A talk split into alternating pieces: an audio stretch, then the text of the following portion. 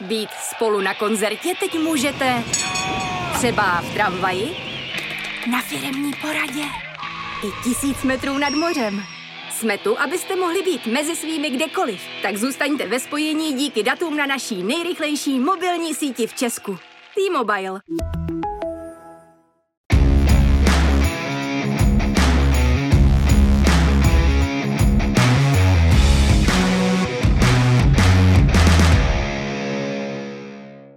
Vítejte u dalšího příklepu. Před 25 lety probíhal hokejový turnaj na olympijských hrách v Naganu a tomu také přizpůsobíme program dnešního příklepu. Naším hostem totiž není nikdo jiný než nejlepší golman té doby a hlavně opora českého týmu Dominik Hašek. Dominiku, hezký den. Dobrý den.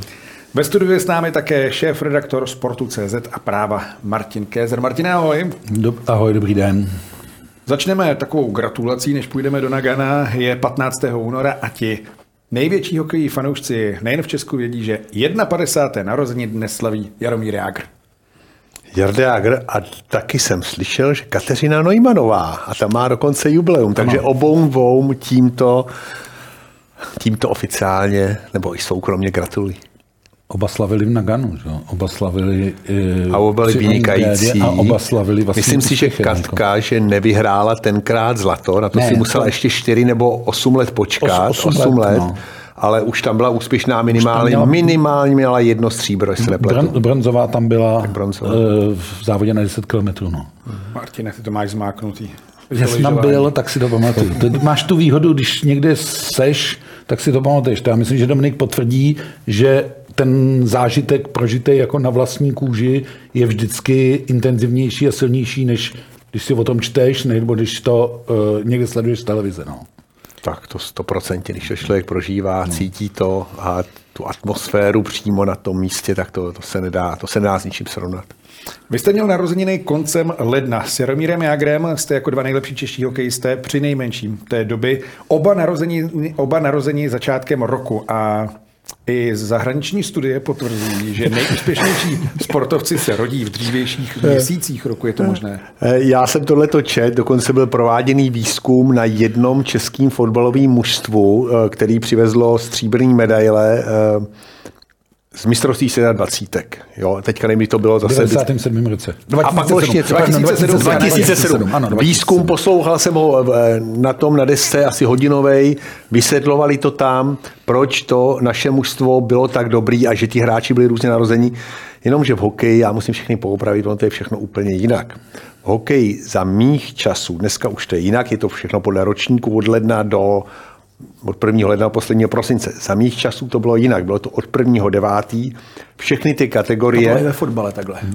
Všechny ty kategorie... Všechny vlastně. ty ani ne tak sezonu, jako školní, školní rok, rok, jo, školní jo, rok ano, prostě třídu. děti šly od prvního, ty, kteří byli ano. 30. srpna, tak chodili, tak ty byli ty nejmladší ve škole, hmm. ti, kteří byli zářijoví, tak byli ty nejstarší. Ale protože ta jedna třída tak nějak měla podobné vyučování, přibližně ten rozvrh se navyšoval, tak aby se to aby to bylo spíš jako podle těch školních ročníků, takhle bylo. Já jsem pak byl v Kanadě dlouho, vrátil jsem se a zjistil jsem, že to je všechno úplně jinak. Jestli to je nebo dobře nebo špatně, nevím. Tím jsem chtěl říct, že v tom hokeji i ten začátek roku bych nesrovnával s tím letím. Ti nejstarší kluci, nebo takoví ti, kteří byli starší a vyspělejší, tak to jsme nebyli my lednoví, nebo Jarda Jager, uh, ukroj, uh, ne ukrojový, ale únorový, ale byli to ti podzimní, kteří se v září, v říjnu, v listopadu a ti měli být podle těch studií, kteří byli silnější, větší a dostávali víc času na ledě, byli sebevědomější, víc si pohráli tím pukem nebo s tím balónem. Takže ta studie se asi nehodí úplně tak eh, na hokejisty, kteří jsme byli narození přes, eh, před eh, nebo někdy v těch 70. letech, řekněme. No. Martine, já myslel, že za to mohlo Jaro vždycky. Ne, no, může to být vysvětlení, ale nemá to asi na ten hokej vliv. Je fakt, že já jsem narozený v srpnu a byl jsem vždycky ve všech školách a ve všech třídách nejmladší. A utiskovaný? No, já jsem si asi dokázal asi svoje říct. Jako, jo, ale já myslím, že u těch hokejistů a v Nagano už speciálně eh, nějaký měsíc narození nehrál roli. Tam klíčové bylo to, v jaké formě aktuální ti hráči přijeli. Protože ten turnaj neměl vůbec žádnou ale vůbec žádnou přípravu. Teď třeba před Pekingem jsme viděli, že národní tým byl chvilku spolu. Tam nebyla vůbec žádná příprava. Tam se sjeli tři, tři tréninky. Tři tréninky, no, no. Tam se sjeli jeden charter z Evropy, dva čártry z Ameriky a ti hráči, jako celý ten tým, těch 23 lidí, se potkalo poprvé na tom prvním tréninku v Naganu. A někteří se potkali poprvé v životě. K tomu se určitě dostaneme, kdo to všechno bylo, jak to vznikalo. Každopádně eh, zpátky k Jaromíru Jágrovi ještě. Eh, Velmi zajímavě jste se vyjadřoval v knize Chytám svůj život od Roberta Záruby. Já jenom vás zastavím. Já, eh, to je dobrý, že mi něco připomenete, protože uvidíme, jestli ty věci si pamatuju a jestli si je pamatuju stejně, jak jsem je psal v knížce. Jestli se nebudu zase přepisovat. Ano, jo, to fakt jako, protože už nějaká doba od eh, té doby v roku 97 až 99 jsme to psali, možná jsme šli v roce 96 a bude to zajímavé, jak to bylo v knížce a jak si to pamatuju po těch letech já dneska. Je tam historka, že vám před zápasem s Pittsburghem Jaromír dal do charitativní aukce svojí hokejku. Z kraje zápasu pak Sabres nechali hůl přeměřit a on dostal dvě minuty a prý vás vinil, že jste to na něj ušel. No vidíte. A já si na to pamatuju, že jsem tu hokejku od něj dostal, že jsem jí na něco věnoval, protože ji nikde nemám a navíc to je hrozně dávno za to stěhování, co proběhlo v mém životě a v Americe především tak by se asi někde ztratila, ale já asi jsem jí na něco věnoval, ale to bylo někdy v roce odhadu 93, 94, tak. A, ale jestli jsem to byl já, kdo ji někomu ukazoval v kabině, nebo jestli jsme se radili v kabině si Jardovi dám hokejku přeměřit, tak teďka už bych si vymýšlel. Já se domnívám, že ne, ale kdo ví. Takže žádný spor pak nebyl. ne, tohle, ale je to zajímavá story, teda je to, je to blbý, když takhle někdo si od někoho zažádá o hokejku a pak teda je měřená, ale teď už si fakt nepamatuju, jak to přesně bylo. Ale něco podobného proběhlo v roce 2002, když jsme vyhráli titul, já jsem kdysi věnoval Patriku Rovi hokejku, který si o tu hokejku řekl při All-Star Gameu, který tuším probíhal v Kolorádu tenkrát. On ji pak nechal přeměřit při finále Stanley Cupu, ale bohužel pro něj někdo ho prásknul a já jsem se na to připravil. Ubral jsem jeden milimetr a místo, aby jsme dostali góla v tom rozhodujícím, svým způsobem rozhodujícím šestým zápase, tak jsme nešli ze 3, 4 na 5 do 3 na 5, ale místo toho šli oni do 4 na 4, my jsme gol nedostali, pak jsme střelili druhý gol a postoupili jsme. Takže takovýhle maličkosti rozhodou. Od Jardy Jágra jsme se dostali k Patriku Rovi, ale tak, jak to bylo v té knížce, to musí být pravda, já už si ty detaily dneska nepamatuju. Ten vás prý nezdravil Patrik Rowe, je to možné po Naganu?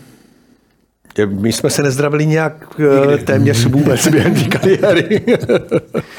Ale pak přijde jako pro hokejku, jo? Nebo já, to bylo teda opravdu taktický a...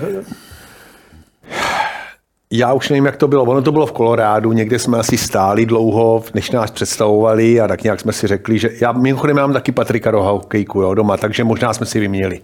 Jo, já vím, že mám, někde jí mám, to dokonce možná vím kde, na rozdíl od Jardy Jágra. takže od něj mám že to bylo pravděpodobně jako výměra. V Buffalo jste prý také nabádal Alexe Žítníka a Michaela Peku, aby do Jagra chodili tvrdě. No tak to je samozřejmost.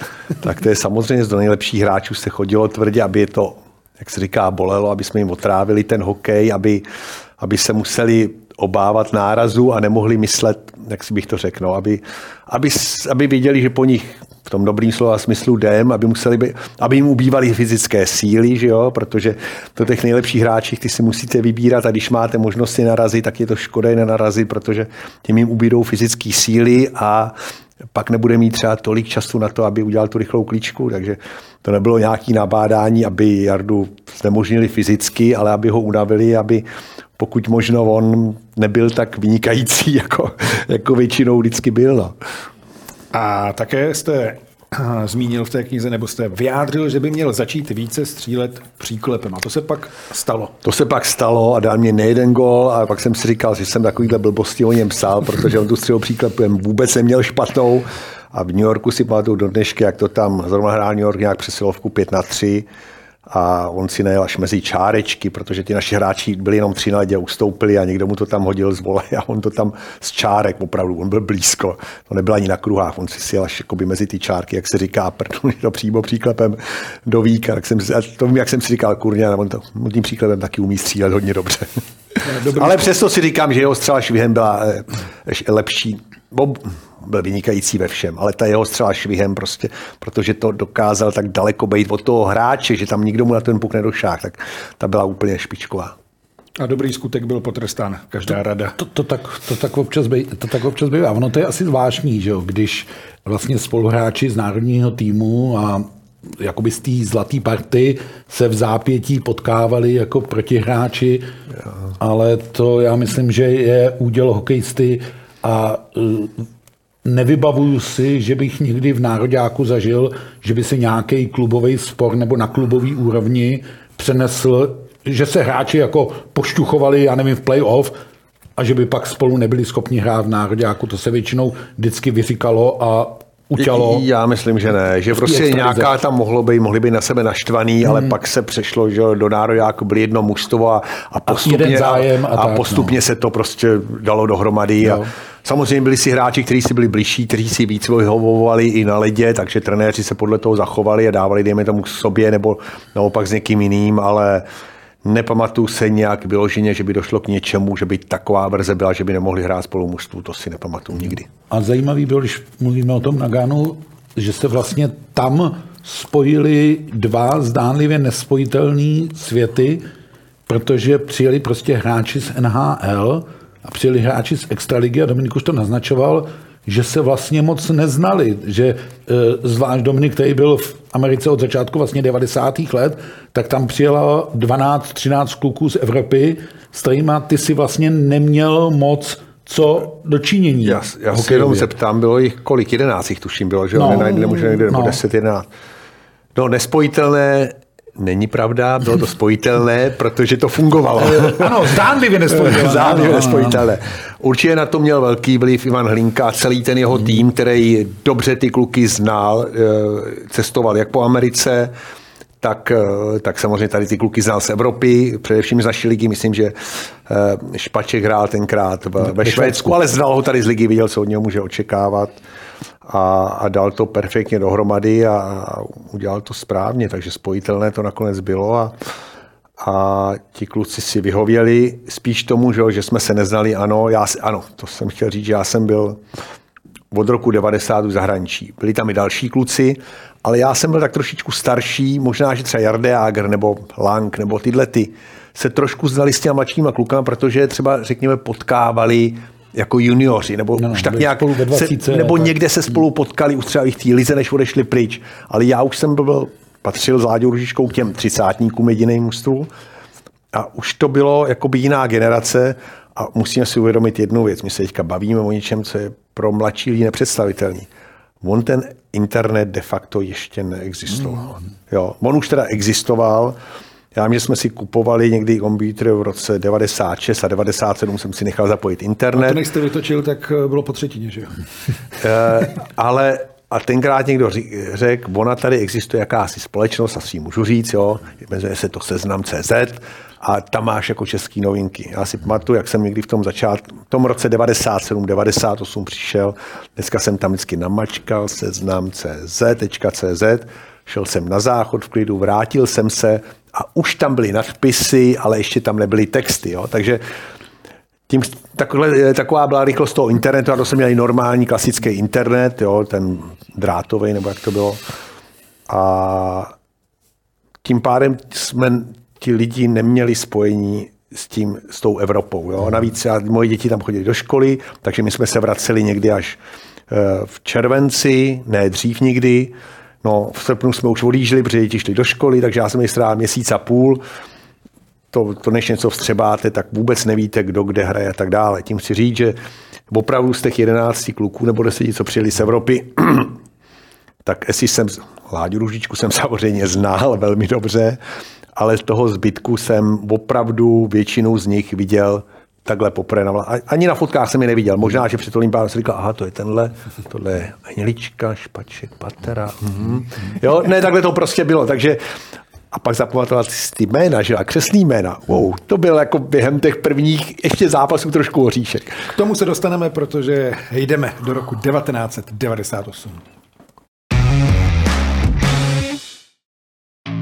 Když se řekne Nagano, leckomu ve světě přijde na mysl hudební skladatel Joe Hisaishi. Někdo si určitě vybaví jiného slavného rodáka, legendu závodů jedlíků Takeru Kobayashiho a sportovní fanoušci si vzpomenou na olympijské hry v roce 1998. Byl to rok, ve kterém Petr Svoboda vstřelil svůj jediný reprezentační gol. Čeští hokejisté získali své dosud jediné olympijské zlato. Výraz zažít své Nagano se vžil napříč všemi sportovními soutěžemi v Česku a křesní jméno Dominik dostalo téměř 2000 dětí víc než kdykoliv předtím nebo potom.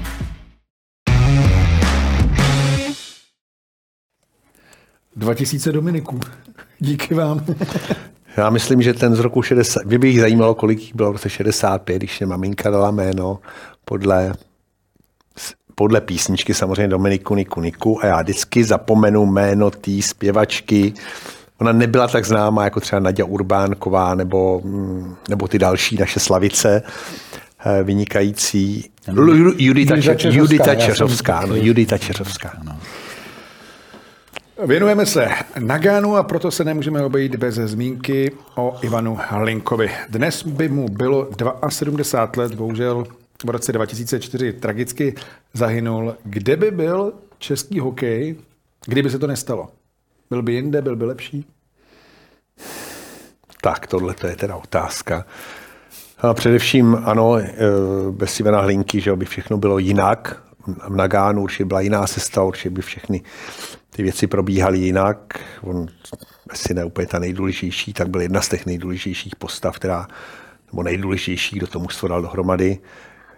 V každém případě v roce 2004, říkám to přesně, odešel mm-hmm. člověk, který, nebylo to 2006, ne, 2004. 2004. V době olympiády. Bylo to v době olympiády. Ano, já si to pamatuju, že jsem se díval, myslím, na Atény nebo na něco. A bylo to vlastně Bylo to v srpnu. Bylo to v srpnu. Protože Ivan Hlinka ještě udělal nominaci na světový pohár a příprava na světový pohár, který pak skončil tím známým průšvihem, tak e, začínala bez něho samozřejmě. E, bez něho. Ano, já si pamatuju, jsme byli na pohřbu v, na Žofíně. Jo. Ivan Hlínka byl výjimečná osobnost. Výjimečná osobnost, on měl kolem sebe takovou auru, tou svou povahou, tou svou výškou, tou svou tím svým hlasem, ji měl rozdávat. E, já eh, nechci říkat, že Ivan Hlinka, kdyby tady byl, že by byl zachránce český hokej a že by jsme za posledních deset let přivezli pět medailí. To je, to je hrozně těžký srovnání.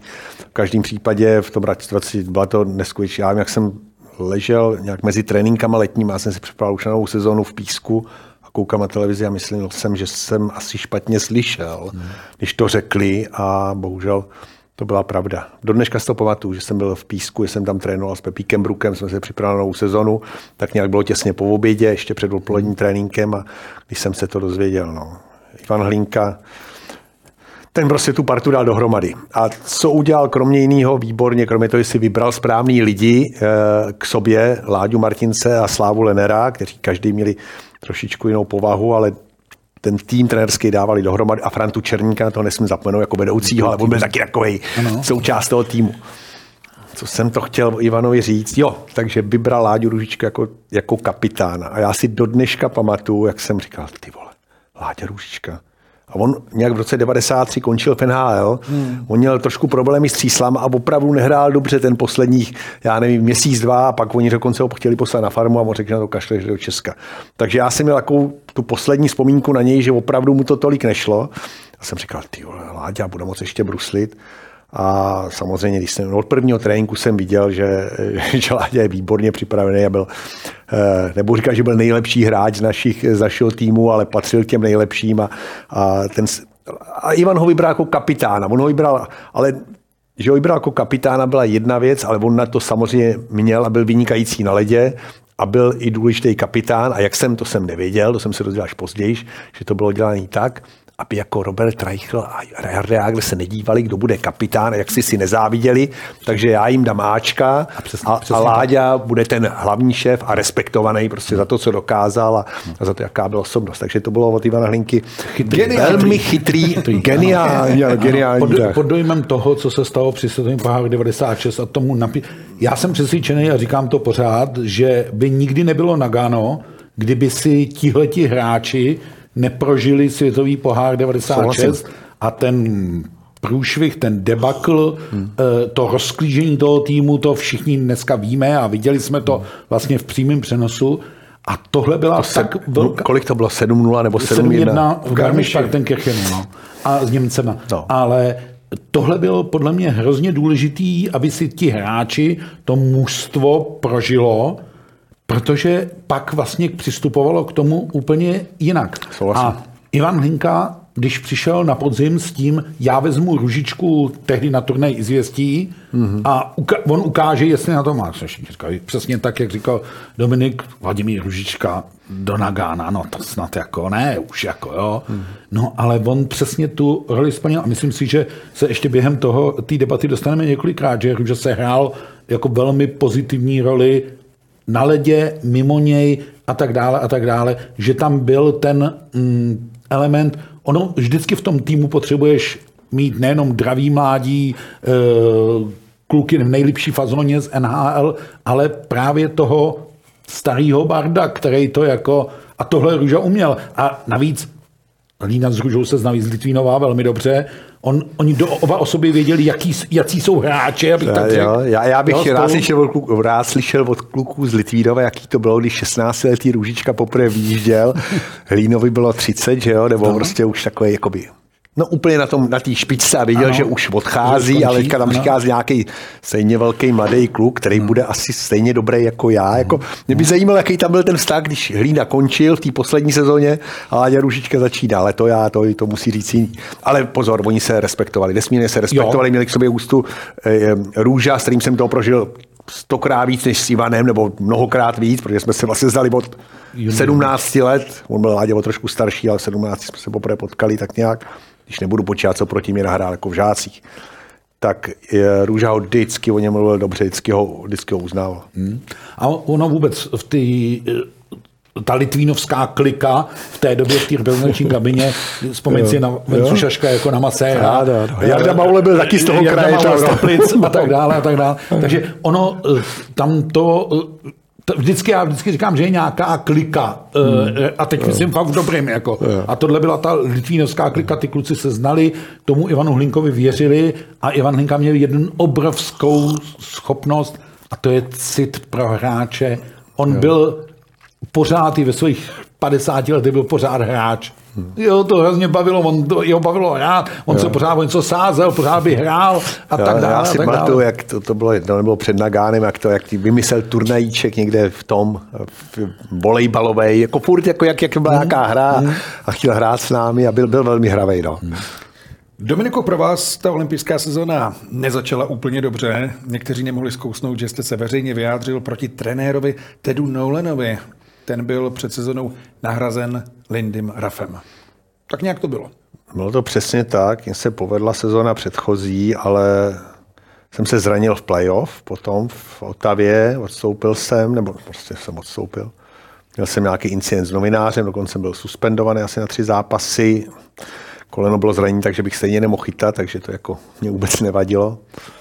A po sezóně tam, tam byl takový konflikt s trenérem a já jsem, víceméně, ta sezona byla úspěšná, jsem byl, vyhrál obě dvě trof, nebo ty největší trofeje v NHL. Michael Pekka, k- náš centr, byl vyhlášený jako nejlepší bránící hráč. Ted Nolan byl jako nejlepší trenér, ale když jsem mluvil, jestli má podepsat novou smlouvu nebo ne, tak já jsem se za něj nepostavil, dokonce jsem trošičku byl proti němu, no trošičku, no, no byl, prostě jsem věděl, že, že to tam jako nebude hrát a Samozřejmě ten, ty lidi, nebo samozřejmě, no, ty lidi se nepostavili zrovna na moji stranu, nicméně došlo k tomu, že ten trenér opravdu tam nebyl. Od příští sezóny přišel Lindira, v který mimochodem dneska trénuje New Jersey a je to, myslím, nejdéle, eh, nejdéle sloužící současný trenér Frenhal. Nejsem si úplně jistý, ale myslím si, že jo.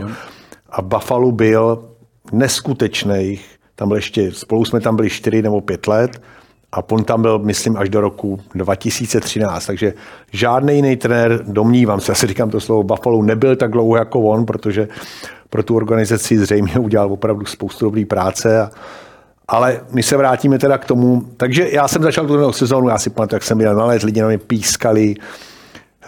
Uh, I doma v Buffalo. Doma v Buffalo. Jo, bylo to takový dost... No, bylo to... Ano, ano, Buffalo, jasně, samozřejmě. Bylo to před tou sezónou olympijskou a v novinách psali, že po prvním měsíci sezóny, že moje největší plus je teďka, nebo tak hodnota je v tom, abych byl vytradovaný za nějakého jiného hráče. No a, a v tu dobu tam měl Ivan Hlinka, se ještě dneška pamatuju, v tu dobu, to už byl listopad, ještě pořád nám měl líp, ale už to tak nějak jako odeznívalo, ale pořád tomu to se nedařilo, byli jsme jak 50 bodů za playoff, hodně bodů za playoff, jako v tu dobu. A si pamatuju, že jsme hráli, prohráli jsme z New Jersey 3-2, já jsem takový smutný byl, než jsem se převlíknul a Ivan tam na mě čekal s Frantou Černíkem, aby mě řekl, jak to s tou olympiádou. Já jsem se tam nějak, jo, já říkám, oni mi to říkali v kabině, tam čekáte trenéři, už běž. Já jsem říkal, no, jo. no prostě byl jsem naštvený, že jsem prohrál, takže všechno mi trvalo ještě díl. Do dneška jsem tak té chodbě na mě čekal, protože tam, tam to tak nebylo přizpůsobené, aby někde mohl a navíc té chodbě to bylo dobrý na popovídání jak jsem. A Ivanek tam čekal na mě asi už půl hodiny, tři čtvrtě, no víc, asi tři čtvrtě hodiny minimálně. Ríša Šmehlík už si s ním popovídal, tomu už řekl, že ten, ten už pravděpodobně už tam hladil Pejskanova a Ivan tam čekal a mě a prý, až ty vole, to je doba, vole. Jedeš na olympiádu, seš tam jednička a já jdu na cigárko. Protože Ivan tenkrát ještě byl kuřák a, on, a fakt takhle mě to řekl. To a pak tam se mnou zůstal Franta Černík, Ivan prostě odběh, šel tu, už byl opravdu nervózní a já jsem si tam ještě povídal s Frantou Černík, já jsem neměl chuť jak nějaký vykecávání se, já jsem byl rád, že mi, já, já, už jsem to nějak jako tak jako tušil, že tam pojedu, ale to si pamatuju, jak je to velmi krátce Ivan řekl, on to myslel trochu z legrace, ale trochu, trochu vážně, že už prostě chtěl mít ten svůj klity a víc si před halu. Takže takhle jsem se dozvěděl, že půjdu na olympiádu. Nicméně se to začalo obracet v tom listopadu a v prosinci jsem chytil neskutečně, naopak to, jak mě, nechci slovo říkat, nenáviděli, jak na mě lidi pískali a neměli mě rádi, tak se to neskutečně obrátilo. V prosinci jsem no, obrátilo, abych neříkal to jinak a překonal jsem nějaký rekord NHL v pěti shoutoutech. Myslím, že už ho někdo od té doby překonal, ale v tom měsíci jsem měl pět zápasů bez gólu, nejlepší čísla hráč měsíce a tu formu jsem si přenesl do dalších těch měsíců a přivez jsem si ji na olympiádu. Takže ta sezóna, jak začala úplně hrozně, tak postupně se zlepšovala, zlepšovala, až skončila. Ona neskončila tím Nagánem, ona ještě pokračovala Buffalo a velmi dobře, kde jsme nakonec teda vypadli v semifinále, ale říkám, jak špatně začala, tak se krásně potom rozběhla, šlo to nahoru a v tom Naganu dá se říct si gradovala. Uh, ale některé rány možná nejsou zahojené úplně do dneška, protože v časopise X Hacky vyšel článek o nové knize vašeho tehdejšího spoluhráče. Matthew Berneby, každý ho zná. No jasný, ten tvrdí, jsme kamarádi. Že, no, a ten tvrdí, že jste v playoff 97 předstíral zranění, protože jste neunesl tlak. No to psal ten novin, to bylo, no, teďka to... se budeme rok před olympiádou. No, to je přesně, 97, tam to totiž začalo, já jsem měl vynikat, ano. ano, teď si vzpomínám. Ono to nebylo jen s tím trenérem, ten konflikt, tam bylo, že ano, proběhlo, já jsem, jako dneska, když to vidím, někdo vystřelil od modrý, teď už neřeknu, jestli ta střela byla tečovaná mezi nohy nebo někam. Někdo to tečoval, já jsem hra zareagoval a na tečovanou střelu, když zareagujete, tak prostě děláte pohyb někam a měníte ho.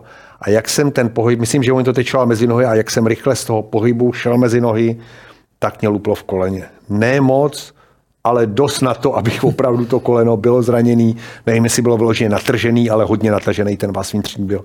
No a šlo o playoff, no a já jsem odjel z branky, protože jsem viděl, že můžu pokračovat.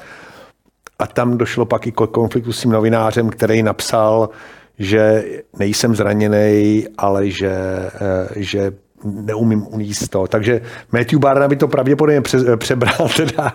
My jsme s Matthewem taky měli nějaký konflikty. On měl konflikty s každým. On měl s každým konflikty a ale na druhou stranu musím říct, že to byl výborný kamarád, samozřejmě k nějakým konfliktům tam docházel, on se popral, no, to bylo furt něco, když se popral se s protihráčem, tak se popral s někým v kabině, ale on byl takový specifický, ale nakonec odehrál možná 10 let v NHL, Buffalo minimálně pět a zažili jsme společně hodně úspěchů. Jestli tam něco takového napsal, nevím, v jakým kontextu to je, v každém případě nemá pravdu. Já jsem zraněný byl a opravdu jsem bych mužstvu nebyl schopný pomoct tím kolenem, jak byl zraněný. Mimochodem taky tvrdí, že měl od prezidenta klubu tehdy dostat výkonnostní bonus za to, že si s vámi nebude Neulenovo odvolání fyzicky vyřizovat.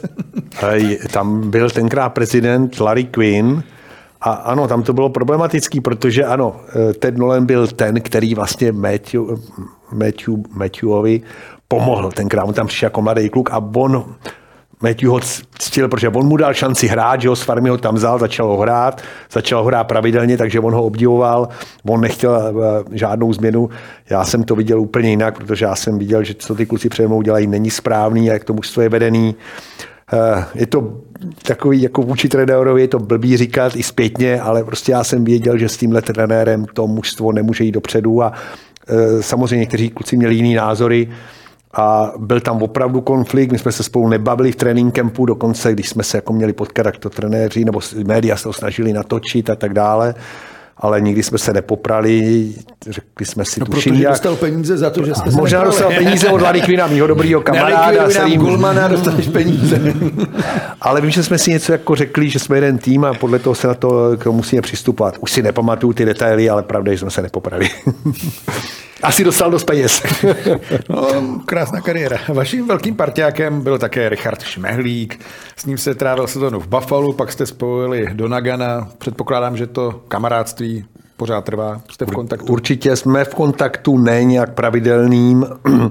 Ulíš jsem posledně byl asi tři, čtyři roky zpátky, teda jako přímo u něho v domě, takže on se stará o ty svý pejsky. Ty mě teda neukázal, on, on má svýho pejska doma, ale teď nevím, jakýho, sakra. Jsem zapomněl. Schová, když někdo přijde pod uh, on mýval, on měl Labradora, ale teďka myslím má vlčáka. Pardon. Ale on ten, ten, ty kotce, nebo kde to má, má trošičku dál, to nemá u toho svého baráku a tam On k tomu moc ne, nemluví o tom. Oni lidi říkají, že prej pracuje pro FBI, že jim, vychová, že jim jako dělá psy. To, to je takový, a někdo pořádně, on taky o tom nemluví, jo, jo, tamhle to mám, já ti to někdy ukážu. Nikdy mě tam nevzal a jak to je, ale a on už o tom mluvil, teda když hrál. On vždycky mluvil, já se budu starat o psy, já chci mít tady e, buď nějaký eh, hotel pro psy a nějaký hmm. výcvik psů, jo.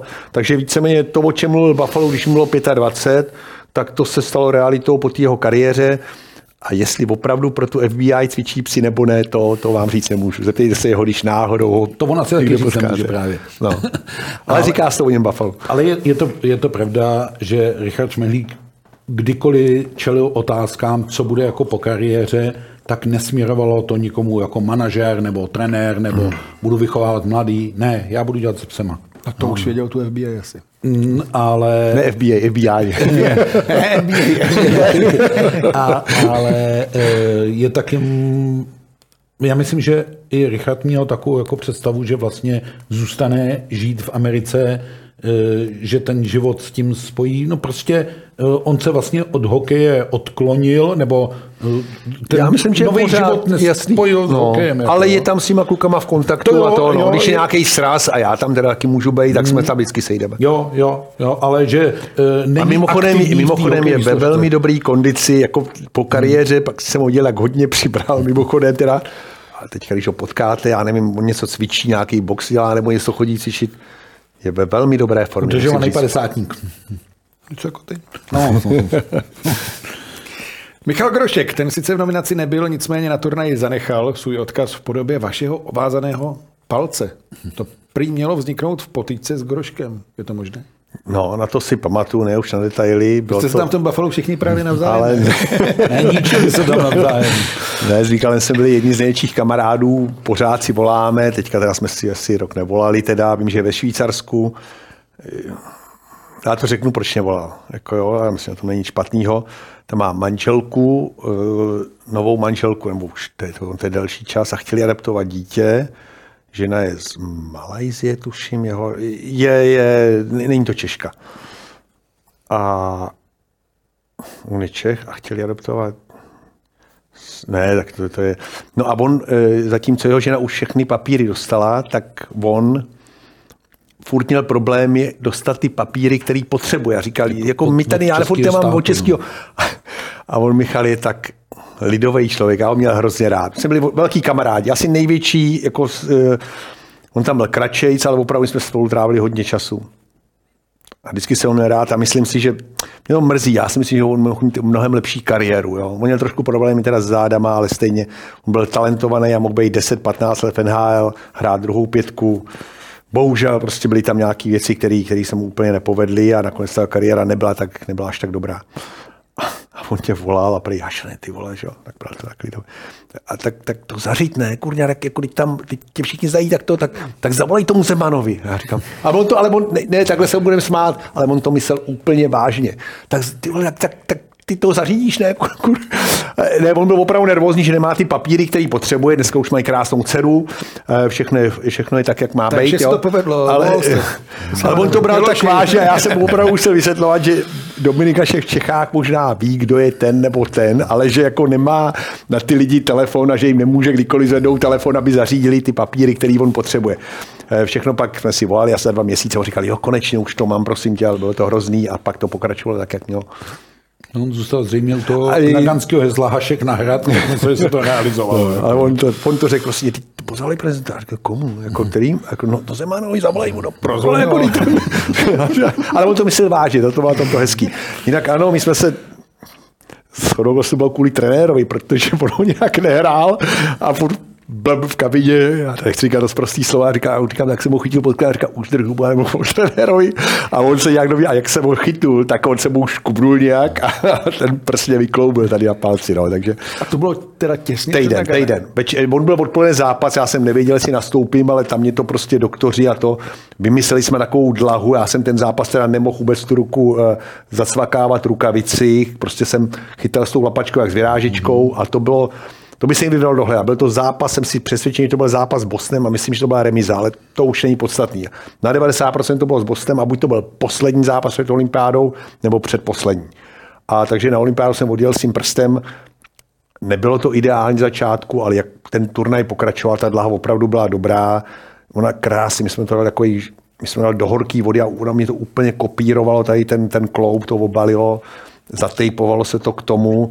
Oni totiž mě říkali, tohle to použije americký fotbalisti, který prostě, když mají vykloubený prsty, tak aby mohli bafnout toho a držet ho, nebo nějak, ty musí mít hroznou sílu a pracují v těch zápěstích. Takže jsme to nějak od nich okopírovali a fungovalo to dobře. No. Ale vím, že ten zápas proti tomu Bosnu, že jsem říkal, já mám tu lapačku jak vyrážečku, nepočítejte s tím, že tam něco chytím, jo, ale nepočítejte, že to tam zůstane. Nedávno jsme tady měli Milena Hniličku. Ptali jsme se, jestli má svou slavnou teplákovku z Nagana. Co vy, co máte doma z Nagana?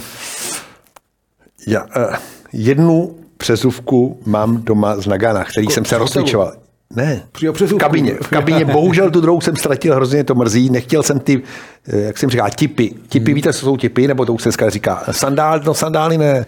Jak se říká těm potom, jak se do toho nasadí? Ty no? žabky takový, Žabky, jo. řekněme, Jo, žabky. jo. Žabky, žabky, ne samozřejmě větnamky, ale takový žabky. jako. A měl jsem dvě, nechtěl, prostě říkám, tyhle ty nikdy nevyhodím, ale jedna prostě ztratila, takže mám jednu, si schovávám, tu botu z Nagana.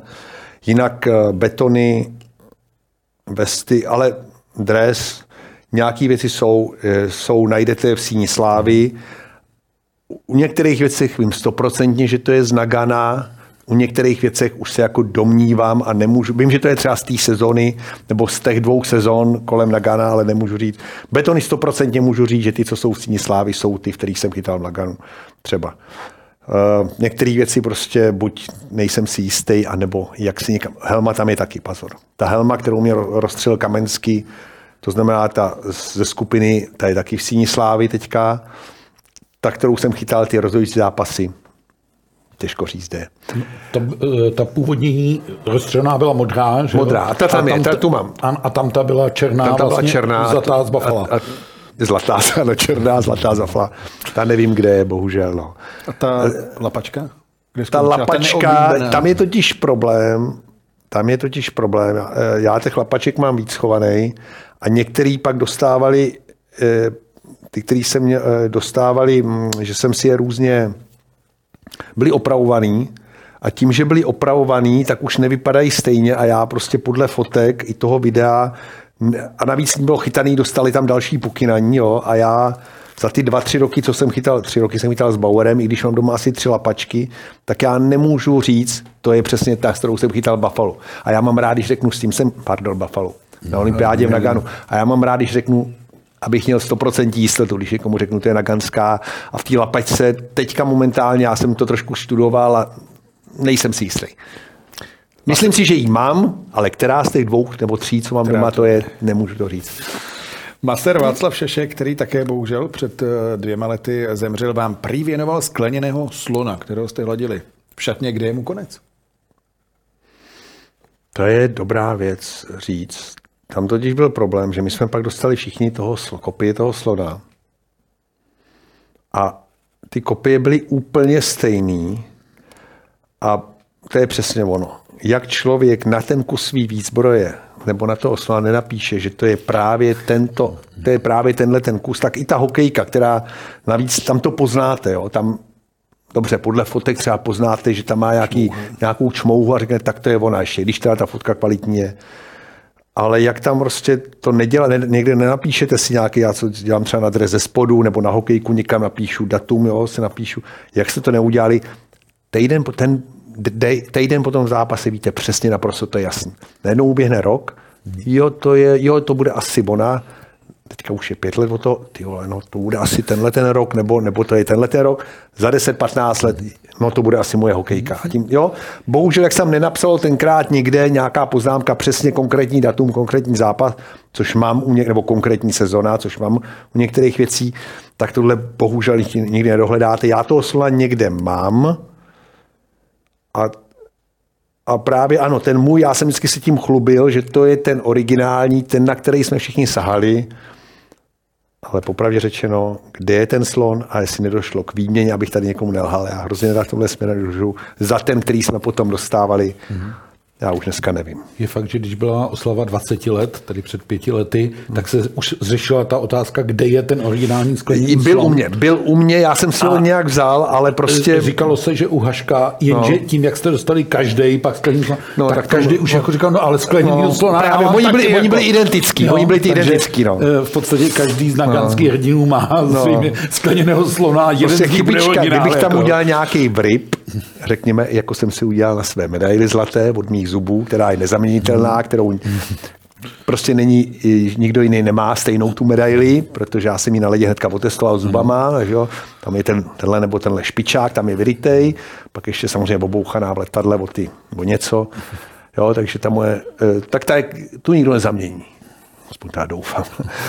Ne, to, to vím přesně, která to je, podívám se a vím, že to je moje, kdybych tady bylo 30 vedle sebe. Ono by to teda musí být trošku zblízka, možná s brýlem a dneska už, ale je to vidět. Ale u toho slona bohužel tam to, to už nikdo nepozná. A on ten skleněný slon byl jedna z takových typických kulišáren Venci Šaška. On takových mm, blbinek, abych tak řekl, měl připravených vždycky spoustu. A to je další věc, že Ono se o tom třeba málo mluví, ale i ten realizační tým, ty už tady zmínil Frantu Černíka, Standa Neveselý tam byl. Standa uh, Neveselý, jasný. Mm, Jarda Maule, Venca Šašek. Zbigněk Kusí, který není mezi námi. A, a, že a tak prostě dále. tam žili tím to, všichni. Tohle bylo všechno to, co jako pomáhalo tu uh, partu utvářet. Ono se dneska vzpomíná jenom jakoby na ty vrcholové věci, ale hmm. tyhle ty drobné maličkosti a hmm. uh, ty z toho taky pamatuješ, kabina vylepená vzkazama z Česka, kde postupně, postupně, pro, pro nás ale... všechny, co jsme v tom Naganu byli, to bylo obrovský překvapení, jak tím Česko i vzhledem k tomu časovému posunu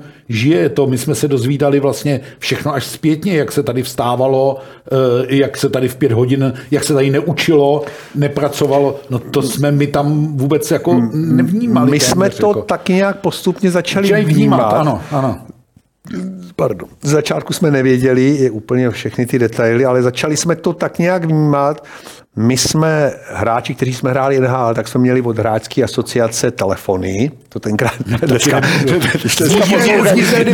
měli, jsme telefony, měli jsme telefony, kterými jsme mohli volat eh, do Ameriky hráčská asociace nám je platila, protože ten rozhovor tenkrát z Japonska to, to jako nebylo za 550 korun nějaký ten tarif na měsíc, když to řeknu, a wi asi ještě ne, asi existovaly, ale dobře, nebudu, protože nejsem žádný ajťák, sám to bude rozumím.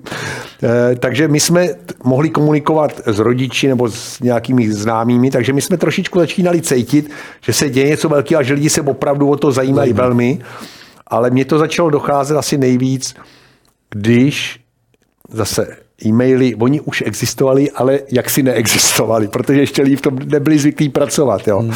většina lidí. Tak e, začali do vesnice docházet takzvané faxy. Zase říkám takzvané, protože mladší generace, nevím, jestli ještě ví, co to znamená. Já to nikdy neviděl. já jo, já jsem svůj první smlouvu podepsal po faxu po třeba. Faxu, no. musí, Byl to takový malý zázrak, že si v New Yorku strčil papír a v Pardubicích vylez úplně stejný papír. Tam to podepsal a šel A na druhou stranu a už tam přišel s podpisem. Jak je, to, jak je to technicky možné, že stejný papír z New Yorku vylejzá v Pardubicích? Tomu taky nerozumím, no. ale bylo to tak. No. A takže začali tam chodit neskutečně těch po Američanech a to, co začalo chodit pro Kanaděnech, tak to, to, to, to tam byly takovýhle vrstvy, prej jsme za, prej v té vesnici. Nechodilo tam nic jiného, to byly jenom faxy, faxy, faxy, eh, protože to chodilo do, Olí- někam do Vždycky vesnice, nějakého ano, tiskového ano, centra ano. a tam prej chodil jeden fax za druhým a všechny z Česka pro český národní tým. No. Takže jsme to pak, takhle jsme, každý dostal takhle, já nevím, 10, 20, 30, takhle eh, v, v autobuse, tak jsme takhle šli.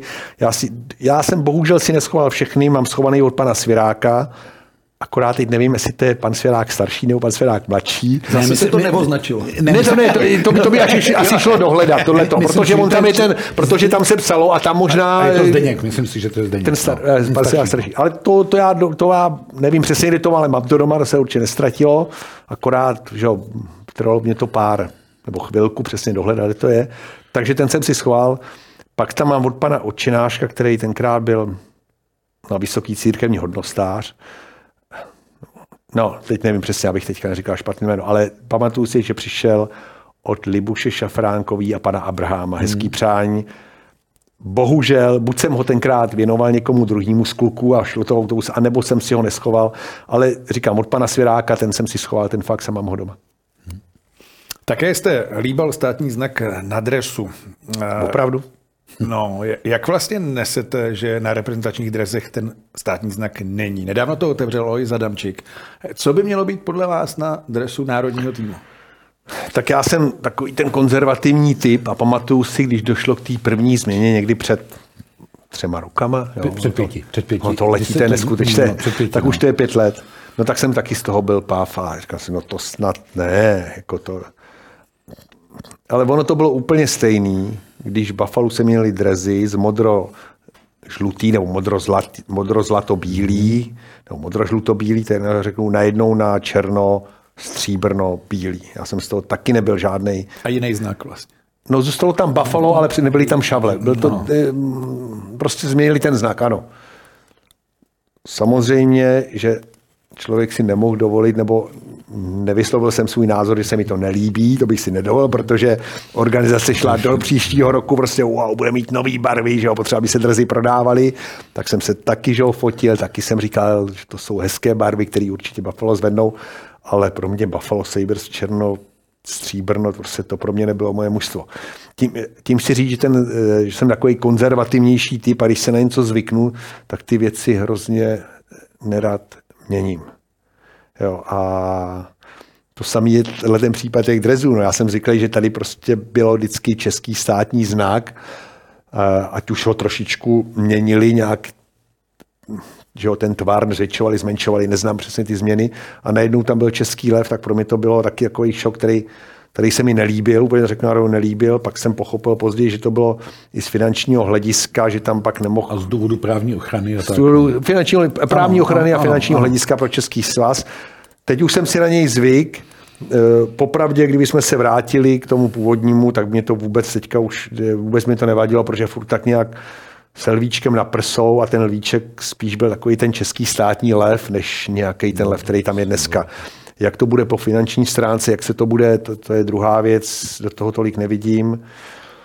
Takže kdybych nebral peníze nebo tu finanční stránku, jestli svaz kvůli tomu přijde o miliony nebo desítky milionů, nevím, to neznám. Kdybych to bral jako takhle, tak já jsem ten zastánce toho původního českého státního znaku. Ono, když mluvíme o těch dresech, tak já si pamatuju, že vlastně i do Nagana se připravila jakoby nová verze dresů, kdy ta vlajka byla vlastně eh, symbolicky udělaná na těch zádech dole Mhm. a i to bylo velmi kritizováno tehdy fanoušky, co to Byly je. nějaký Maj- písm, špí, jako klasicky písmena, ne? No, mají vlajku na zadku s odpuštěním, hmm. jo, a vždycky, vždycky úspěšnost dresů dělá, co s nima dosáhne.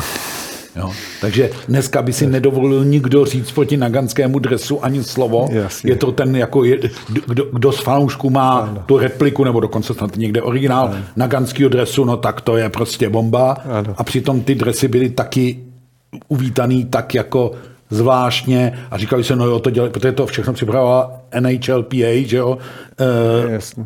takže ono s dresama je to složitý a e, je tady asi podle mě ve věc konzervatismu, e, názoru a vždycky se ty dresy vezmou na milost s dobrým výsledkem a naopak, když těch výsledek neuděláš, tak, tak radši už se Tak už nevracíte. tam nevracet. Proto tady, když se vrátím k tomu Buffalo, tak my jsme, a i moji, tu nejlepší část své kariéry, pak jsme prožili, ne, že bych prožil špatnou část kariéry v těch modro, modro-zlato-bílejch, ale úplně ty největší úspěchy jsem právě prožil v těch černo, černo-stříbrno-bílejch a s chodou okolností pro tuhle tu sezonu se Buffalo na některé zápasy, třeba 10 zápasů, no. odehrajou zpátky v těch, který byly ty a nejenom, ale pozor, nejenom já ty úspěchy, ale de facto i organizace, protože my jsme tenkrát v každém roce byli v playoff, což se teda stávalo jinak, ale my jsme byli v semifinále, finále. Sice jsme nevyhráli, ono Buffalo ještě nikdy nevyhrálo, ale tyhle ty drezy, který se hrálo,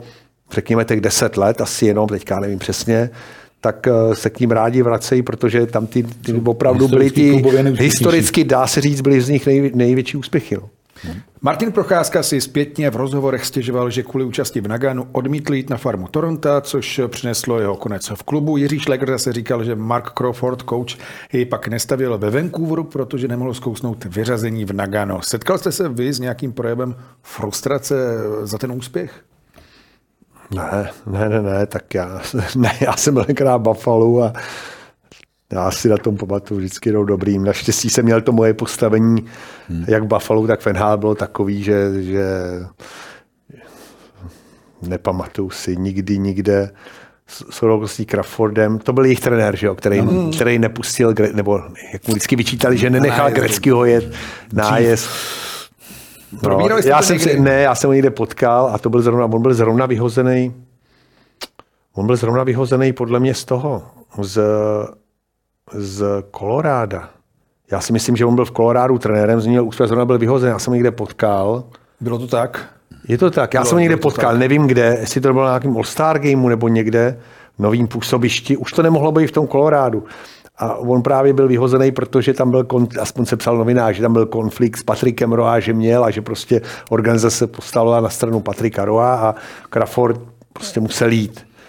Nicméně on měl ještě dobrou dlouhou kariéru jako trenér, nevím, jako teďka kde mu je konec, ale už to je jenom pár let. A já vím, že jsme se potkali někde v chodbě, to muselo být nějakým All-Star gameu asi. A, a já, já, jak jsem si to dělal srandu, no jo, jako s, s brankářem to je těžký, co, tak nějak jsem mu jako, ale a on už právě, on se na tom All-Star gameu si domnívám, že už byl někde u jiného mužstva, asi byl úspěšný, proto tam byl, už si nepamatuju přesně, ale vím, že jsem si dělal srandu no s trenérem, eh, trenére, eh, s brankářem a to je těžký, že jo? takže jsem jako narážel na to, že Patrik ho poslal někam jinam, ale on už byl úspěšný jako trenér někde jinde, takže na to si vzpomínám, ale kde to bylo, jak to bylo, za jaký situace, už si nepamatuju. No, takže eh, ne, abych se vrátil k té otázce, já si nepamatuju, že by mě někdo vyčítal, nebo že by se mi někdo někde mstil za to, že, že jsme v Nagánu vyhráli. Mimochodem, teď trénuje Curych ve Švýcarsku. A řešili jste někdy, proč vybral ty hráče na nájezdy, které vybral třeba jen tak, hele, Ne, Já jsem s, ní, s, ním, s ním určitě ne. My jsme nikdy se nesetkali na to, aby jsme měli čas na rozebírání nějakých detailů. Tohle to bylo krátké setkání někde, někde v chodbě u střídaček, se domnívám, jo, ale už jak se tak mlhavě pamatuju. Eh, Vůbec jsme to nerozebírali, ale pravda je, že eh, kanadská veřejnost, že mu neskutečně vyčítá, že a i po létech. A on to řekl, myslím, i v Nagano Tapes v tom filmu, a nebo to říká, že jednou bude mít na, hro, na hrobě napsáno, to je ten, který nenechal Wayna Greckýho jet, jet trestné střílení. asi. Já, já byl ten, který, mě to nepřekvapilo. Mě to vůbec nepřekvapilo, já jsem nemyslel, že Wayne pojede. Eh, Wayne byl pořád ještě vynikající hokejista, ale řekněme si že už to nebyl v tu dobu nejlepší hokejista na světě. Eh, Byl to něco jako, řekněme, Láďa Růžička, kapitán svého mužstva, nejrespektovanější hráč na světě, pořád nejlepší nahrávač NHL, ale už to nebyl střelec. Myslím, že v té sezóně nedal snad ani 20 gólů. Jo, teďka neznám přesně čísla, měl třeba nebo 70 nahrávek a 20 gólů. Jo, nějak kolem 100 bodů měl. Takže furt vynikající hráč, ale už to nebyl Jarda Jager nebo Mario Lemieux, nebo já nevím, někdo, Paul Curry a Joe Saki, který už prostě tenkrát v tu chvíli si myslím, že byli o trošičku před, před ním. A takže mě vůbec nepřekvapilo, že, že Wayne tu to trestní střílení nejel, ale kanačtí fanoušci mu to budou vždycky vyčítat. No, ono u těch nájezdů bylo zajímavé i to, že si myslím, že nám se povedlo překvapit Kanadu, respektive Kanada některé ty hráče, evidentně a Patrik to pak i přiznával, úplně neznala, co na ní jede nějaký eh, Paterado, on vůbec neví, kdo jako Dominik je taky je. neznal, když tam jel, to už jsme se bavili. Ja, tak ještě ale, ale Dominik dobře věděl, co jako chytají a ještě si myslím, že u těch nájezdů byla jedna věc hrozně důležitá, že to uh, Robert Reichl hned na začátku trefil. Tím to uh, to tady asi Golman potvrdí, tím se ty nájezdy, jakmile to jedno mužstvo získá vedení a víš, že máš na obou stranách vynikající golmany, tak ti to získává obrovskou psychickou výhodu. My jsme vlastně tu Kanadu dostali okamžitě pod tlak, teď musíte dát gol. A měla, měli jsme i tu štěstí, ty tyčka tam zvonila a tak, ale tohle... Bonání u nich, Jarda ano, je, Jader byl taky vlastně čistý gol, že, no. který zastavila tyčka, ale Zase se tady bavíme o něčem, jak hrozně malinká a tenounká je ta hranice mezi úspěchem a zatracením, mezi povedením stačilo, aby jsme se, aby Dominik pustil v první třetině za Američanama některé ty jejich šance, veliký, který pochytal a vůbec se tady dneska nebavíme o nějakým 25 let po Nagánu hmm.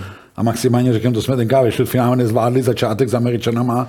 A dopadlo to tak, jak vlastně a, a, jeli, říkal. A jeli jsme, jeli jsme domů. No. Jasně. Já jenom se vrátím k tomu Robertovi Reichlovi. Robert uh, jel jako první, hmm. Robert si nesmírně věřil, Uh, já teda neznám už, nebo nepamatuju si detaily, ale Robert si vždycky věřil a on tenkrát opravdu ty penalty dával. On říkal, a že, je pravidelně, ano. Že a že, a že většinu těch gólů dával. Samozřejmě nějaký asi ne, nemůžeme mluvit o nějaký 80-90% úspěšnosti, ale nadpoloviční, což hmm.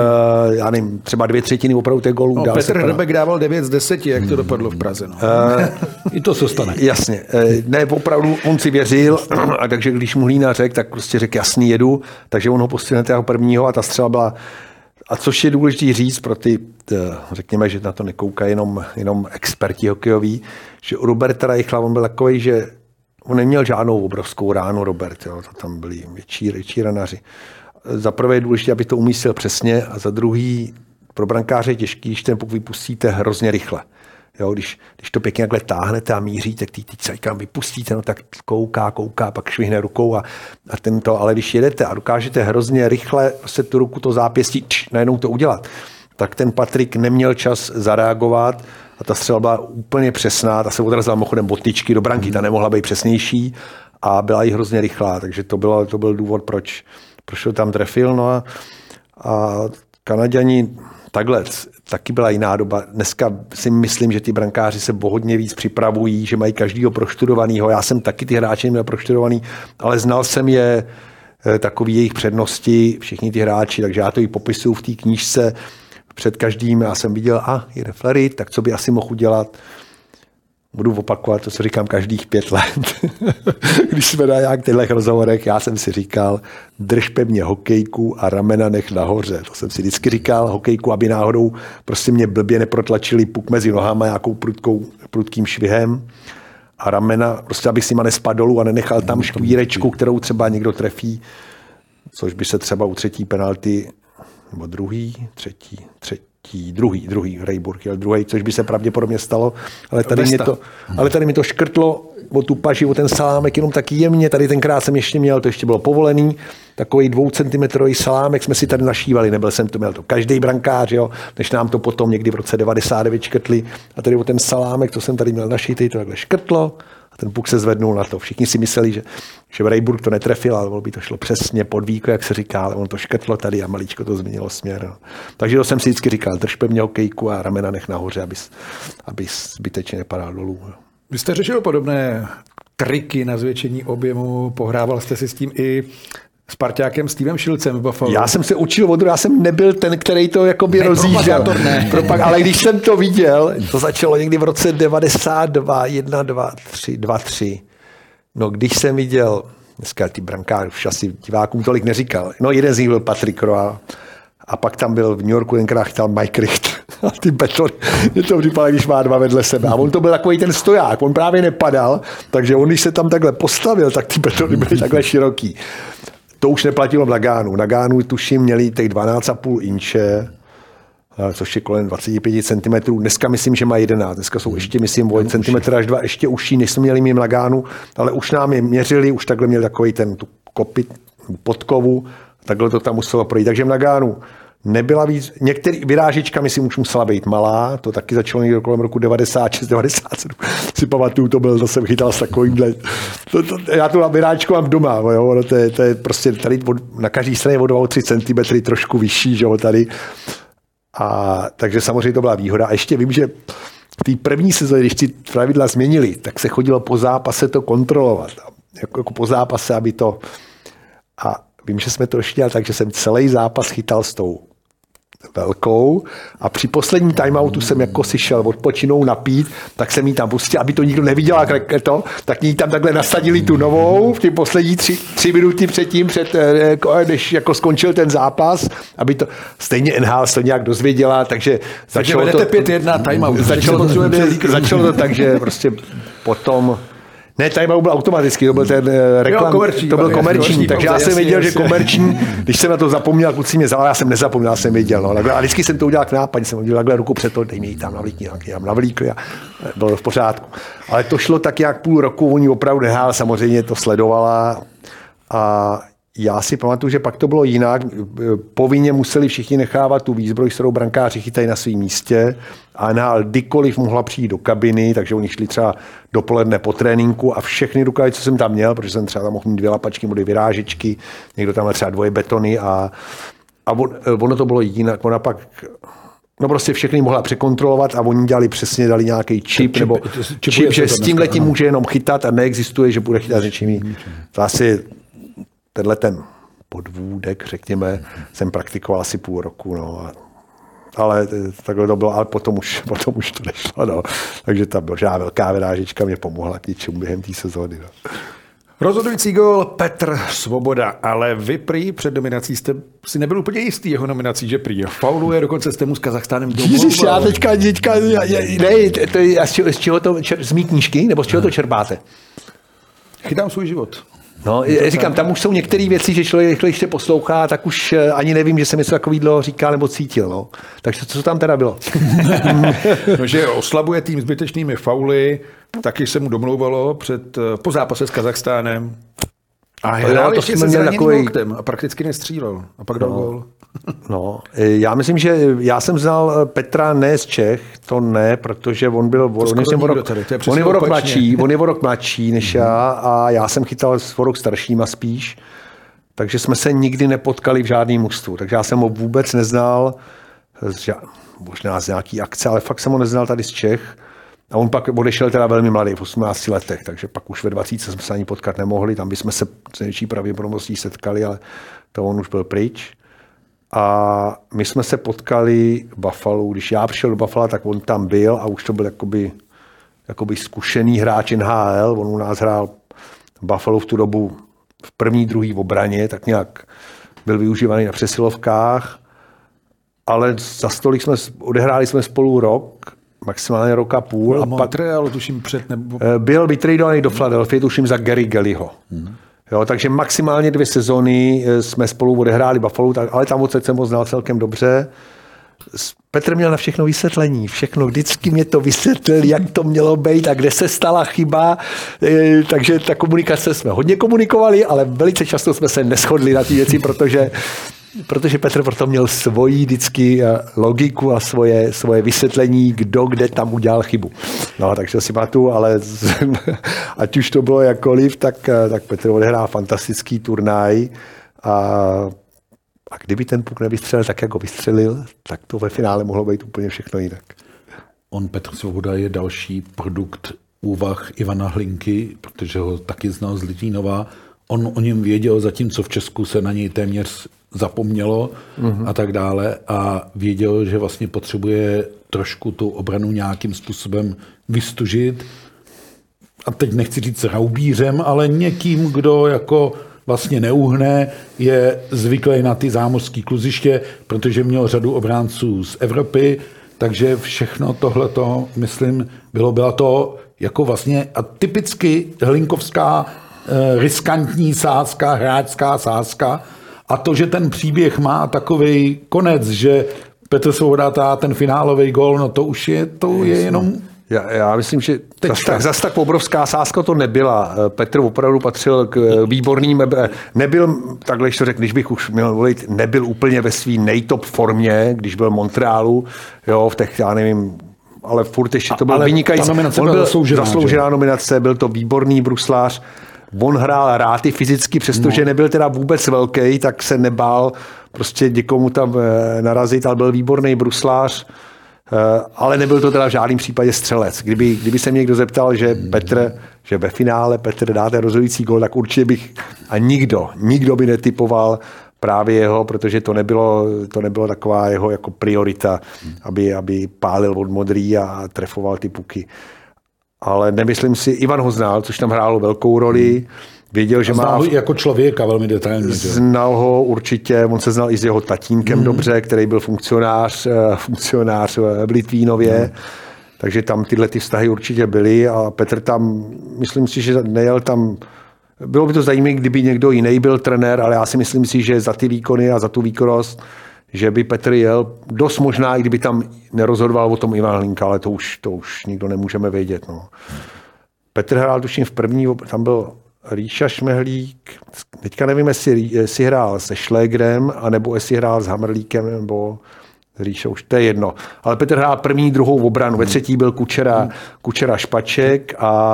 A Libor Procházka byl sedmý obránce a, a Libor, se Libor, na šest beků. Vlastně. Hrálo se na šest beků. Celý turnaj. Jasný, no. A víceméně ty, ty, ty, ty obrany se nějak netočily. Hmm.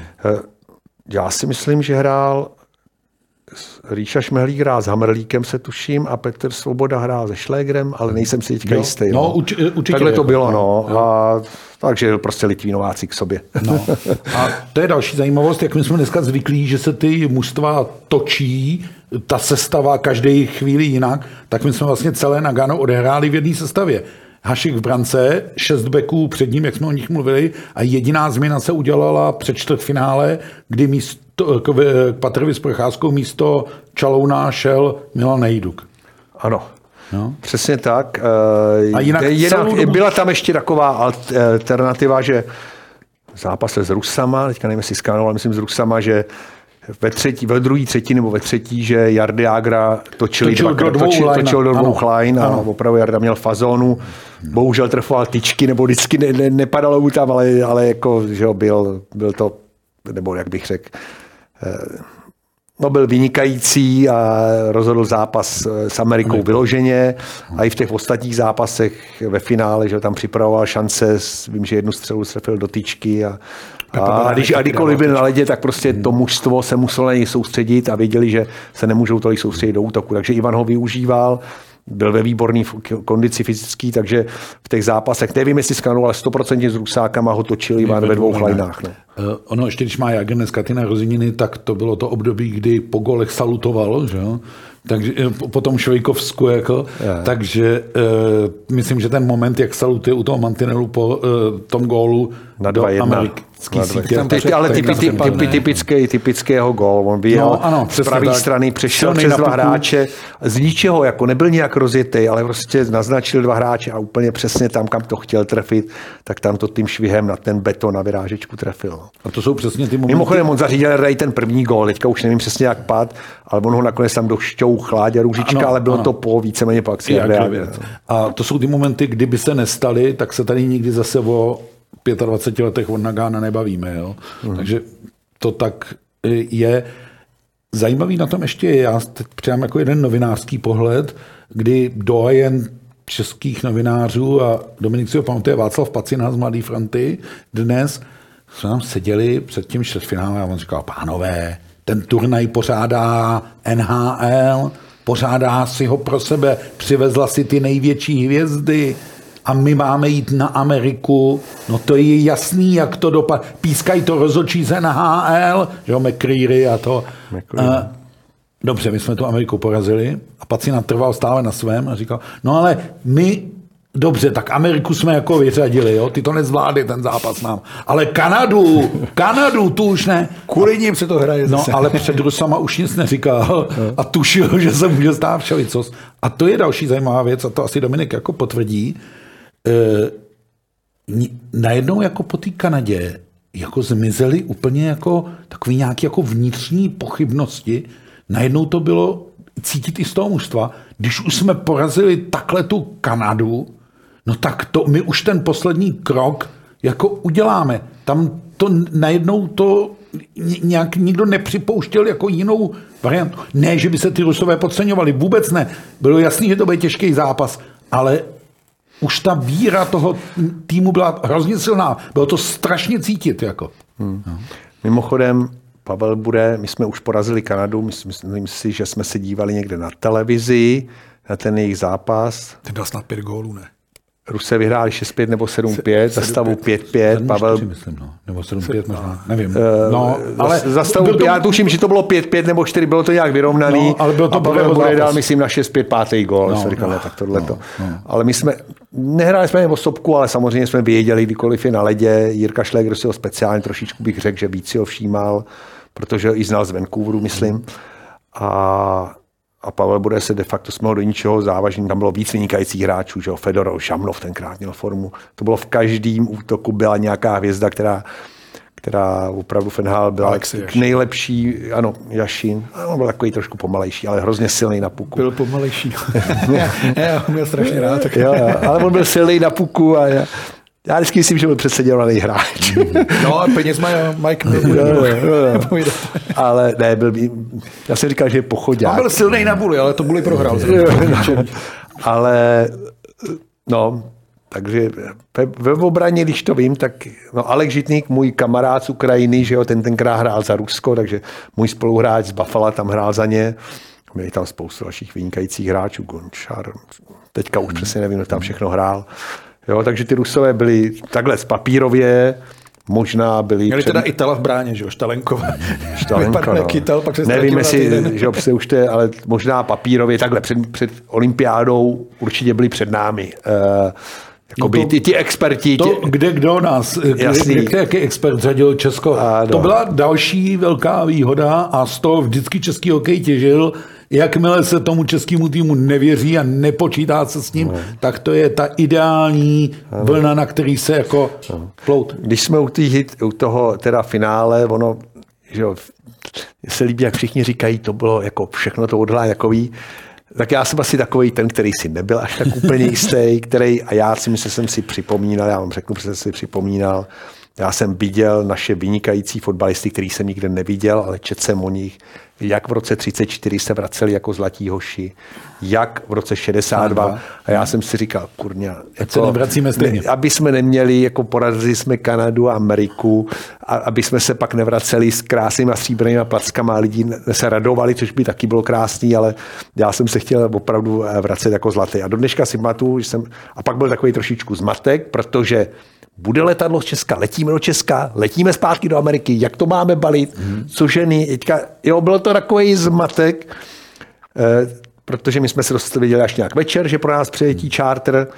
Takže samozřejmě tyhle ty věci ovlivňovaly, jak to bude po zápase, vracíme se, nevracíme se, se ne, všechno si vemte jo, do autobusu a tak dále. Ale vím, že jsem přišel nějak do kabiny a že tam už byl Robert Reichl jako vždycky úplně první, už tam obaloval tu hokejku a už tam chodil, koukal na nás soustředěný, no a v tu chvíli jsem si řekl, jo, dobrý, tady opravdu to mužstvo je nažhavený a a my jsme mimochodem v tom zápase byli lepší. Oni měli nějaký šance, ale my jsme Ale si zasloužili. jsme byli blíž my jsme si zasloužili Jardeák dal tyčku, myslím, že Pepa Brán dal tyčku. Tam byly sm- smolné chvilky, kdy jsme mohli už víc 1-2-0. A vím, že jsem si jednou říkal, no do prčic, jako aby takovouhle smůlu, aby se to náhodou a, ne, a nespadně tam nějaká, že někdo vystřelí vedle branky a se mi to mezi nohy. Naštěstí ta spravedlnost se k nám přiklonila a jako jsme nedali takový ty góly, trošku tak potom Ona to byla krásná střela teda od Petra Svobody. Na druhou stranu Taková zbloudila. taková zbloudila, někdo to tečoval.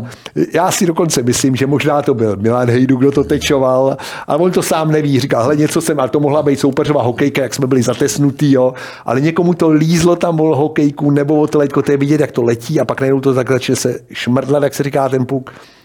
A, jeden, jeden golman, a spadnul. A, a ten, i ten golman prostě tu reakci neměl úplně ideální na to a ono to šlo dobře, na myslím, do branky. No. I díky tomu máte menší roli ve filmu Děti Nagana, který jde do kin. Jaké umělecké zpracování toho olympijského úspěchu se vám vlastně nejvíc líbilo? No, tak ono těch zpracování podle mě je o tom dokumentární eh, film eh, Nagano Tapes. Mně se líbil. Vždycky tam je dobrý říkat, jak se líbil těm lidem, ne těm, kteří to hráli, ale spíš vždycky ten, ten film je dělaný především pro diváky. Vůbec není špatný, on končí tak, eh, ono to je hodně, ty děti, pardon, ty Nagano tapes jsou takový nadan, daný takovou tu notu, jak jsme zde vyrůstali a že jsme v finále porazili Rusáky a že ten, a vrací se to do 68. Ano, ano, ano. jak tady byla, to bylo, to si nedojde v jaký 70. leta, pardon, to říkám, ale dovede, třeba myslím, dovede. Ne, já si tu, když jsi šel po sídlišti v 70. letech, náhodou se to, tak si věděl, že Česko dalo góla proti Rusům. To hmm, prostě... To řvalo celý sídliště. To řvalo no. celý sídliště. Jak jsem slyšel, hmm. a vím, že se mi to jednou stalo, že jsem takhle říkal, jo, dobře, dali jsme góla. Už si nepamatuju, jak ten zápas skončil.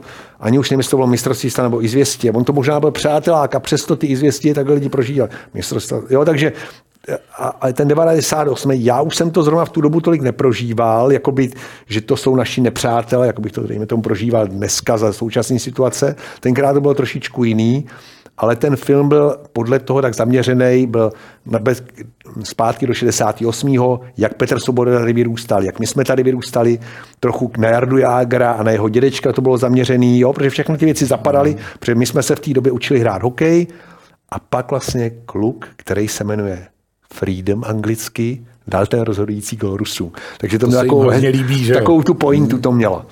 Takže to je jeden z filmů, pak se tady byla, na Nagánu byla opere, opereta nebo opera, viděl jsem ji taky a mluvilo se o nějakým filmu loutkovým na tom, ale to se nerealizovalo, takže tohle to je film, který se jmenuje Dí Nagana. Mimochodem, já jsem patronem toho filmu, ale ne a já vám řeknu, proč jsem patronem. Já bych nikdy, nebo domnívám se, že bych nikdy nebyl patronem filmu, kdyby to bylo jako nějak o nás a o tom, jaký, jaký my jsme, v hrdinové a tak dále. To bych nechal na někom jiným. Ale ten film vůbec není o nás. I když my se tam myhneme, my jsme, my ti, kteří jsme z Nagana přivezli do zlatou medaili, my jsme právě inspirace pro ty hlavní hrdiny v tom filmu, proti, pro ty, řekněme, deseti až 13, 14 letý kluky a holky, kteří vytvoří tým a který mají svého kouče, což je jeden dědeček. Jsou tam i takový ty rodinný vztahy, že ne všichni rodiče fandějí tomu, že ti kluci hrajou ten hokejbal, oni hrajou trošku hokej a trochu pak hrajou s míčkem a vytvoří tam mužstvo. A pro mě to je takový krásný rodinný film o těch dětech, kteří mají rádi sport a který my, ti kluci na ledě v Nagánu, jsme inspirovali aby se do něčeho opustili, aby ty naše výkony, které my jsme tam předváděli, a oni je tam předvedli a měli obrovskou radost, když se jim daří. A uvidím, jak se to lidem bude líbit. Mým přáním je, já to řeknu takhle, mně se hrozně kdysi líbil, když mě bylo těch právě tolik let, film, který všichni znáte a jmenuje se Jak vytrhnout verlibě stoličku. Já bych hrozně rád, když jsem se do toho pustil, i když samozřejmě Dan Pánek za mnou přišel, co si myslím o tom scénáři a já jsem říkal, mně se to líbí. Já dokonce s takovým scénářem, i když jsem ho nestudoval dohromady, on mě víc řekl o tom, co a jak, tak, tak jsem říkal, já, já to podpořím, protože to je o dětech, protože je o těch rodičích, protože to je o těch dětských problémech, jak k tomu sportu přistupují a mně se to líbí. A takže jsem si, abych se vrátil, takže mým takovým přáním, a uvidíme, to naplní, byl, aby se z toho stal takový kultovní film, jako jeden z mých nejoblíbenějších filmů, nejenom z mého dětství, já se na to hrozně rád podívám zase, jak vytrhnou Verlibě stoličku. Takže ono to je takový trošičku v něčem podobným, akorát tam to bylo o jednom klukovi, tatínkovi, mamince a babičce.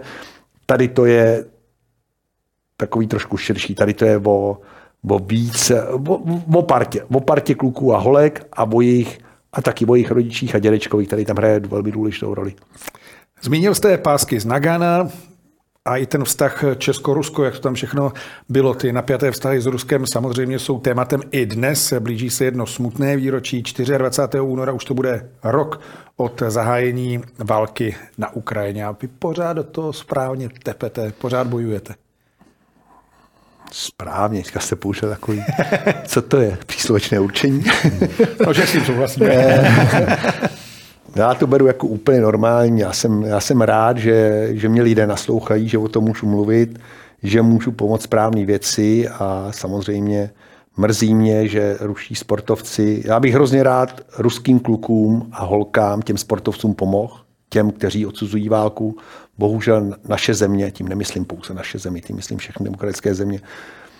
A ty jednotlivé soutěže, ne všechny, samozřejmě se k tomu staví tak, že bohužel tu válku nadále do jisté míry nebo hodně podporují. Někdo víc, někdo tak nějak s tím koketuje, jako teďka třeba Mezinárodní olympijský výbor a, a to jsou věci, které zásadně vždycky budou odsuzovat a pro mě, pro mě lidský život na prvním místě a podle toho se snažím chovat. No. Takže kritizuji jakýkoliv možný návrat nebo pokračování ruských sportovců hrát v našich soutěžích, ale protože to podporuje ruskou, ruskou agresi, ruskou válku. Ale chci každému ruskému sportovci pomoct. Hrozně rád bych, aby, mohl, aby oni za určitých podmínek dostali uprchlická víza, aby jim tohle to bylo, aby jak za dobách komunismu nebo v dobách totality, aby jim ty státy vyšly vstříc a když by cítili, že zabíjení na Ukrajině není správný, až by, když by cítili, že ruská agrese, válka, včetně toho všechno, co s tím souvisí, je špatně,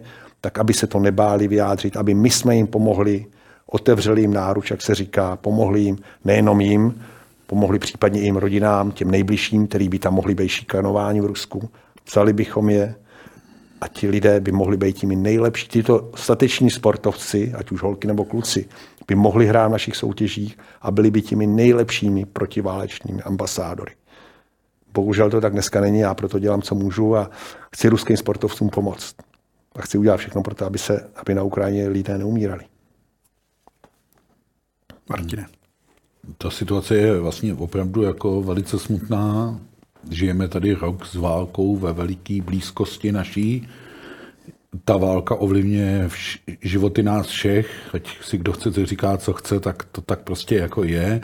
Vidíme její dopady, takový ty přímý, ale vidíme i ty nepřímý dopady a vidíme i, jak mají někteří lidé a celý ten svět trochu různě nastavené hodnoty. Jak někdy prostě nad tu morálku, nebo nad tu solidaritu, nebo nad to lidský utrpení a pochopení přichází moc peněz, zájmu někoho a tak. A... Teďka, já mám hrozně to. Ne, no, já se omlouvám, že skáču to, ale já jsem včera čet v novinách, že bývalý šéf hokeje, jo, pan Fázl, no. No tak ten se možná zbláznil poslední. No to je hrozně, ale víte, no. jaký to, on už teda není šéf hokeje světový, nebo IHF, jak jsem říká. On přijal ruské občanství za současných těch a nějakých 50% nebo kolik procent. Bude tam podnikat, no. V ruské firmě. No, sice už nemá z, z, já vím, že vždycky se o něm takhle mluvil. Já jsem, ne, že bych se ho zastával, říkám se, ne, to není možný. Jako to, to asi ne, to přeháníte. Já taky. jsem to, to a teďka on přesně. opravdu za této situace se stane ruským občanem a přijme eh, podíl v ruské firmě.